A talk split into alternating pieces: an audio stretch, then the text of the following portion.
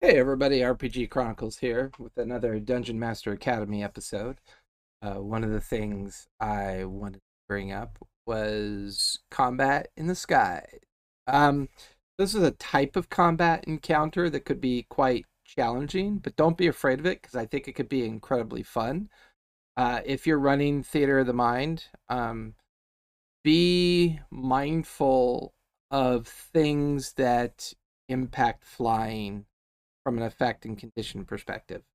If you're running tabletop, you're going to be able to uh, manage markers and manage things based on the fact that you can quite clearly see, uh, you know, uh, conditions and effects that you're keeping track of. Um, obviously, same condition for flying combat encounters or flying encounters as a whole. Uh, one of the things that gets a little bit challenging with this type of encounter is if I'm using a flying potion, if I'm using a magical item that allows me to fly, if I'm using spell, if someone else is using a spell on me to allow me to fly, there's a lot of conditions and effects to take into consideration. And the rules are somewhat clear but sometimes ambiguous on this, but from from the way I manage the rules in regards to flying combat encounters, what I normally do is I always assume, unless it's a spell that requires concentration by either the person casting it on themselves or someone else casting fly on another person, concentration is really the only deal breaker that's going to cause you to fall out of the sky if you are knocked unconscious. Restrained, grappled, and all those conditions should not affect you, right? Because if you are knocked unconscious as a flying character, and that flying character is a self cast fly spell, you you know, you're you're not only unable to do anything, but being unconscious means you automatically lose concentration. Now, raw or rules as intended sometimes gets a little strange around this, but for the most part, it makes sense, right? So let's say a caster within the group of, you know, within your PC group that you're DM, GMing, storytelling for, your, you know, one of the players casts fly on, let's say, a bunch of everybody else that player gets knocked unconscious, concentration drops, everybody drops from the sky.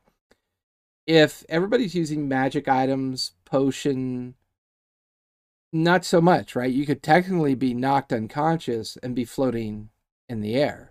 Um, you can be stunned and floating in the air. You can be um, you know, grappled and still floating in the air. I mean, a lot of the same uh, conditions still apply. Um, it, it's just really the only particular situation that might create a challenge for you to resolve is the concentration of a spell versus fly. Now, uh, fly as it stands may not be a concentration right? Um, uh, levitate, stuff like that. So if it's a spell that doesn't require concentration and flies a duration spell, because I know some DMs, GMs, and storytellers may homebrew the fly effect. Um, obviously, concentration goes out the window. So as a whole, let's assume fly is not concentration. Well, let's say the duration of fly is an hour. You know, if the original caster is knocked unconscious, they're still flying, they're hovering up in the air. Everybody else is still capable of flying because the spell's not concentration. So the only time I think you'll ever worry about, you know, uh, combat and flight is if it involves a concentration effect within a spell cast.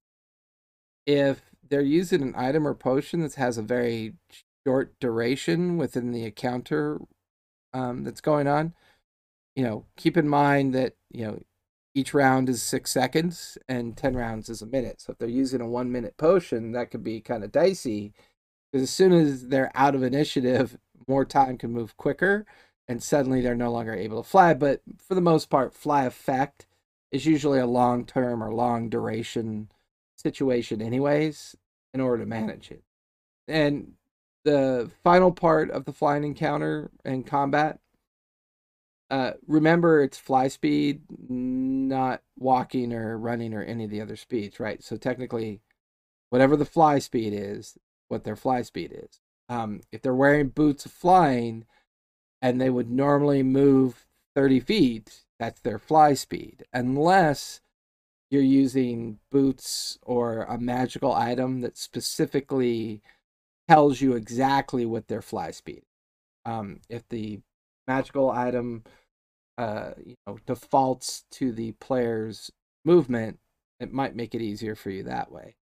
If a potion or magical item, uh, or even a spell, if you homebrew a spell, if it specifies a fly speed in its descriptor, that's the one that the player runs with. So, just a quick little interlude on uh, combat flight, um, combat uh, or encounters using flight. Um, don't be afraid of them. They're they're um, they're really fun. They can be really fun. Um, so you know, challenge yourself with it.